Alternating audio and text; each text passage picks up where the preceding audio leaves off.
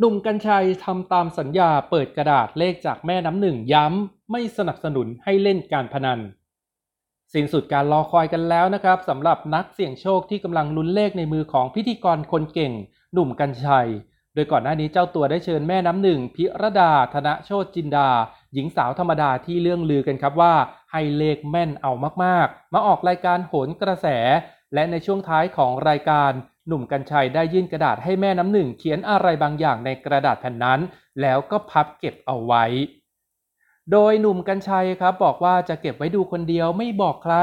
รอวันที่ใกล้วันออกนะครับสลากกินแบ่งรัฐบาล งวดวันที่ 1 กรกฎาคม ตนเองจะเปิดกระดาษแผ่นนี้เฉลยในรายการวันกัญชัย เป็นอีกรายการใน YouTube ของตนเองหลังจากพูดออกมาแบบนี้แล้วครับ ก็กลายเป็นว่าหนุ่มกัญชัยเนี่ยฮอตสุดๆไปเลย มีแต่คนไลน์ถามเลขในกระดาษกันทั้งวัน รวมถึงแฟนๆ ต่างเข้าไปสอบถามเจ้าตัวในเพจของวันกัญชัยอย่างต่อเนื่อง ล่าสุดก็ไม่ต้องรอกันแล้วจ้า เพราะว่าพี่หนุ่มกัญชัยทำตามสัญญา ได้เปิดกระดาษเฉลยเป็นที่เรียบร้อยในรายการวันกัญชัย ตามที่เจ้าตัวเคยบอกไว้ ซึ่งจะเปิดในช่วงของท้ายรายการ โดยเลขที่อยู่ในกระดาษนั้นคือเลข 09 และ